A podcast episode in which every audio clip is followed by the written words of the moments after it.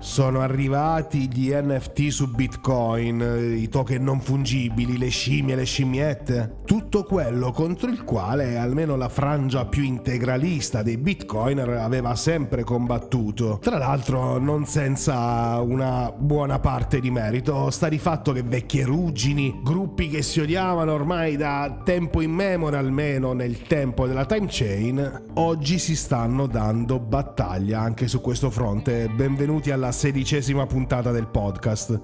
Questo è il podcast di criptovaluta.it, la voce italiana su Bitcoin e cripto. Tutto quello che conta senza peli sulla lingua. Mamma mia, abbiamo i token non fungibili anche su Bitcoin. Eh? Dato che è passata qualche settimana da quando questa storia è venuta fuori, adesso possiamo anche dire che no, non stanno sparendo da soli. No, non sono stati una moda di pochi giorni o poche settimane, anzi, nel momento in cui registriamo questa puntata, la time chain di Bitcoin o blockchain, chiamatela un po' come vi pare, è ancora ingolfata perché tutti o quasi vogliono caricare la loro immaginetta, la loro musichetta sulla blockchain di Bitcoin e apriti cielo, perché se non è passata la moda non sono passate neanche le polemiche polemiche che stanno coinvolgendo le massime cariche della chiesa di Bitcoin e le massime cariche si sono espresse tutte allo stesso modo, eh, due punti e virgolette. Si tratta di spam, si tratta di porcheria, si tratta di schifo che mai avrebbe dovuto mettere piede sulla time chain di Bitcoin. Ma prima di farvi un'opinione ed evitando di fare come quelli che ah siccome l'ha detto Tizio allora per me è così, cerchiamo di capire che cosa sono che cosa comportano per il funzionamento di Bitcoin e anche qualche pettegolezzo per capire da dove arriva tutta questa accredine tra chi sta facendo gli ordinals, le inscription più che gli ordinals e chi invece è il sacro custode della purezza di Bitcoin.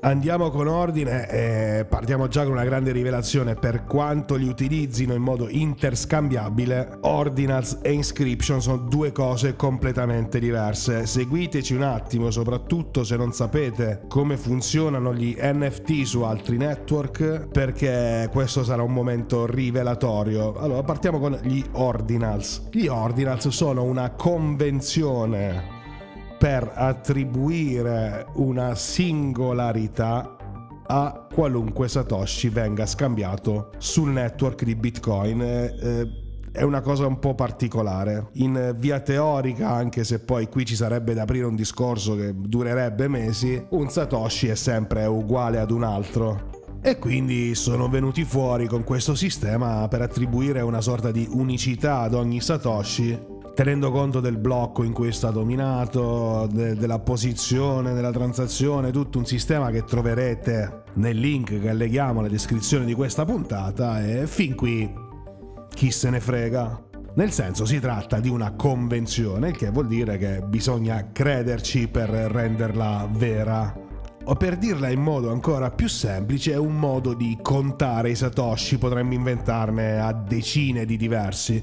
Quello che sta creando qualche problema in più, almeno sul breve periodo, è il fatto che, sfruttando in modo ortodosso gli ultimi due grandi aggiornamenti del funzionamento di Bitcoin, hanno preso a scrivere delle immagini, dei dati, dati che non dovrebbero essere sulla blockchain di Bitcoin e appunto, come abbiamo detto in apertura, apriti cielo. All'inizio c'è stata un po' quella fase di va bene dai adesso il problema andrà via da solo, cosa che almeno per adesso e almeno fino a quando abbiamo registrato questa puntata non sembra essersi verificato. E la cosa sta diventando un problema anche per, per il fatto che come saprete benissimo, non è infinito e anzi ce n'è rispetto ad altri progetti poco per delle precise scelte progettuali che hanno ovviamente un senso e che non si possono cambiare così a piacimento senza che cambi praticamente tutto della sicurezza della distribuzione di Bitcoin, ma non è questo il punto della nostra puntata di oggi. Torniamo a parlare di quanto sta avvenendo nell'ambito delle inscription Innanzitutto è improprio chiamarli non fungible token semplicemente per il fatto che token non sono. Se avete una certa familiarità con quanto avviene nel campo di Ethereum, ad esempio, saprete che tecnicamente sono proprio dei gettoni che possiamo scambiarci senza troppi problemi. Nel caso di Bitcoin, per dare questa funzione di tracciabilità e di scambiabilità, tra molte virgolette, si sono dovuti inventare un sistema che non è iscritto nel protocollo, è una convenzione alla quale nessuno vi costringe ad aderire con le catene. Quindi sgombriamo innanzitutto il campo da questo grosso fraintendimento. Il eh, secondo punto è che vi basta aprire mempool.space che vi offre una buona rappresentazione grafica di quanto sta avvenendo sulla blockchain per rendersi conto del fatto che la grande popolarità che, che ne dicano i detrattori di questo tipo di sistema sta ingolfando la blockchain di Bitcoin. Abbiamo visto non solo la mempool, quel posto mitico dove finiscono le transazioni da inserire poi nei blocchi, ma anche il limite massimo della mempool, quindi delle, delle transazioni di attesa, riempirsi completamente. questo per qualcuno è uno dei problemi che sono nati con questo specifico modo di scrivere cose che sulla blockchain di Bitcoin non dovrebbero starci. Utilizziamo il condizionale perché poi intorno a questo dovrebbero, non dovrebbero, ci sono diverse opinioni. E non è detto che quelle di persone che sono un po' meno vicine al cuore storico di Bitcoin debbano essere scartate senza essere discusse. Anche perché il nostro interesse in questa puntata non è darvi l'opinione singola di ciascun membro della redazione, ma di darvi una mappa anche per orientarvi nelle discussioni accesissime alcune che stanno avendo luogo intorno alla minaccia degli ordinals e alla minaccia delle inscription con qualche presa di posizione molto molto molto integralista e qualcuna invece un po' più possibilista senza che ci siano accompagnati a questi due termini, integralismo e possibilismo, alcun tipo di accezione, almeno da parte mia, positiva o negativa. Siamo a metà puntata e ci prendiamo qualche secondo di pausa. Se ti è piaciuta la puntata fino adesso del podcast di criptovaluta.it, lascia un feedback. Dove? Sulla piattaforma che stai utilizzando per ascoltarci.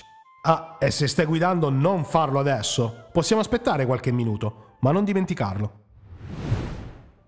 Dato che fino adesso potrebbe sembrare che ce la siamo presa con i più integralisti, più anziani degli appassionati di Bitcoin, è bene forse fare un elenco delle loro preoccupazioni cercando di dargli organicità e di far capire a tutti che anche se, almeno a mio avviso, talune antipatie personali stiano giocando un ruolo in questa guerra, ci sono comunque delle preoccupazioni fondate e degli effetti complessivamente negativi per il network dei quali si dovrebbe discutere.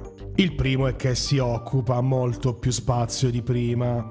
La convinzione di chi non ha studiato granché il protocollo è che ogni blocco sia composto da 4 mega, in realtà non è così.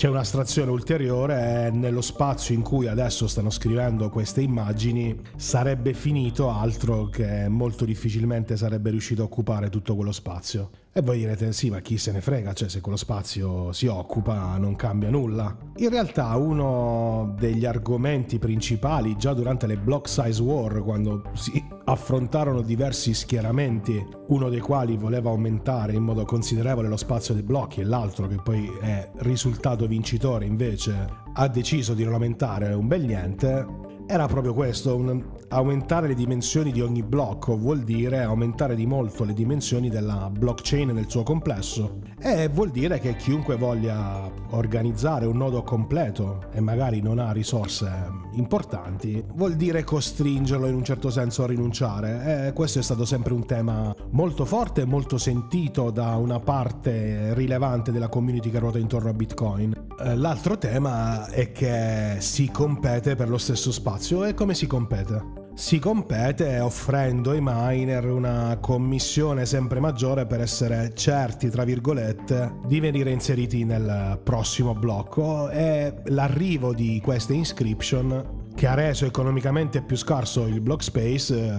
ha portato anche in alto le commissioni che dobbiamo pagare per essere più sicuri di essere in uno dei prossimi blocchi. E qui sono nate delle discussioni anche in termini di opportunità, perché si ritiene che le transazioni sulla chain di Bitcoin servano per cose estremamente più serie. Si avanza il caso di chi vive in paesi dove mm, certe libertà economiche non sono garantite, dove ci sono regimi dove la popolazione, almeno in parte, ricorre a Bitcoin come strumento di libertà e queste persone oggi si troverebbero a competere con chi in realtà si sta divertendo tra i Taproot Wizards che mm, sono una cosa di cui parleremo dopo perché è interessante sotto diversi aspetti. A chi scrive Doom sulla blockchain di Bitcoin, a Yuga Labs, società milionaria quasi miliardaria che cavalca l'onda e pubblica una sua collezione. Queste persone stanno aumentando indirettamente il costo delle transazioni per tutti, anche per chi non potrebbe permettersele. A questo tema viene contrapposta la soluzione di guardate, se avete Lightning, potete spostarvi lì.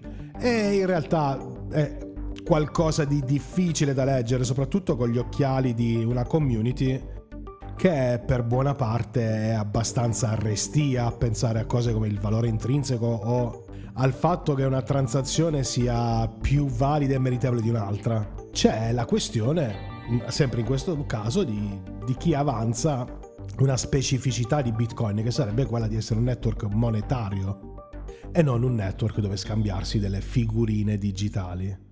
Io vi dico personalmente non, non ho raggiunto una conclusione su questo, sono posizioni interessanti, eh, certamente Bitcoin è nato come network monetario e altrettanto certamente qualcuno sfruttandone il codice anche in modo non ortodosso sta provando e proverà a fare dell'altro. Quindi le prime due motivazioni tra gli avversari, degli avversari di questo movimento sono questioni che riguardano il denaro, il costo, il, la, l'aumentata scarsità del block space, alla quale si aggiunge anche il fatto che lo spazio che viene occupato da questa inscription, per questioni che un tempo avevano un senso, oggi a quanto pare meno, in realtà è uno spazio scontato, ovvero pagano qualcosina di meno rispetto al resto.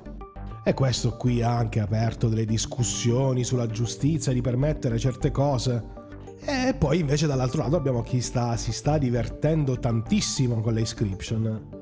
In parte anche perché la reazione di quelli che chiamiamo Bitcoin maximalist, ma che in realtà sono un gruppo eterogeneo anche loro, dicevamo le reazioni sono state pa- talvolta parecchio scomposte, attirandosi poi altri attacchi, altri meme, altri... Beh, insomma, internet lo conoscete tanto quanto me.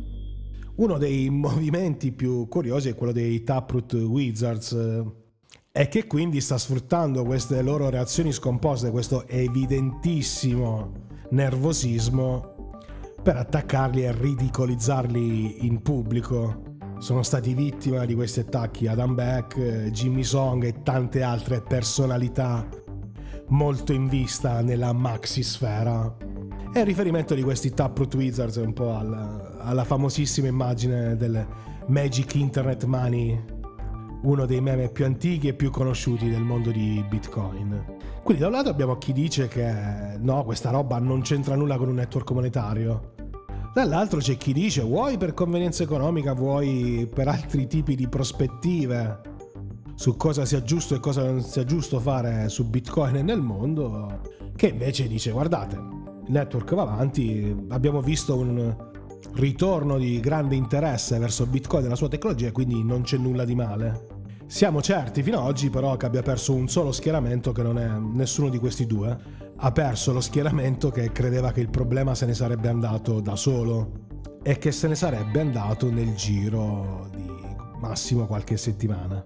Ormai invece qualche mese che le iscription esistono, non sembra ci sia granché voglia di smetterle di utilizzarle, almeno da una certa parte della community, e probabilmente ci sarà bisogno di altri tipi di interventi.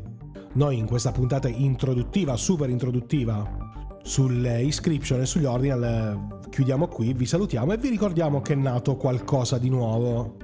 Dalla scorsa settimana su Substack troverete anche il magazine di criptovaluta.it all'interno del quale vi offriamo una storia a settimana, una storia più approfondita sul mondo Bitcoin, sul mondo cripto è qualcosa che non potrete leggere altrove. Una scommessa che, ve lo diciamo con un pizzico di presunzione, siamo sicuri di vincere. Se non vi siete iscritti, fatelo adesso, se volete abbonarvi per adesso è libero, fatelo pure. Ci sentiamo per la prossima puntata che sarà la diciassettesima.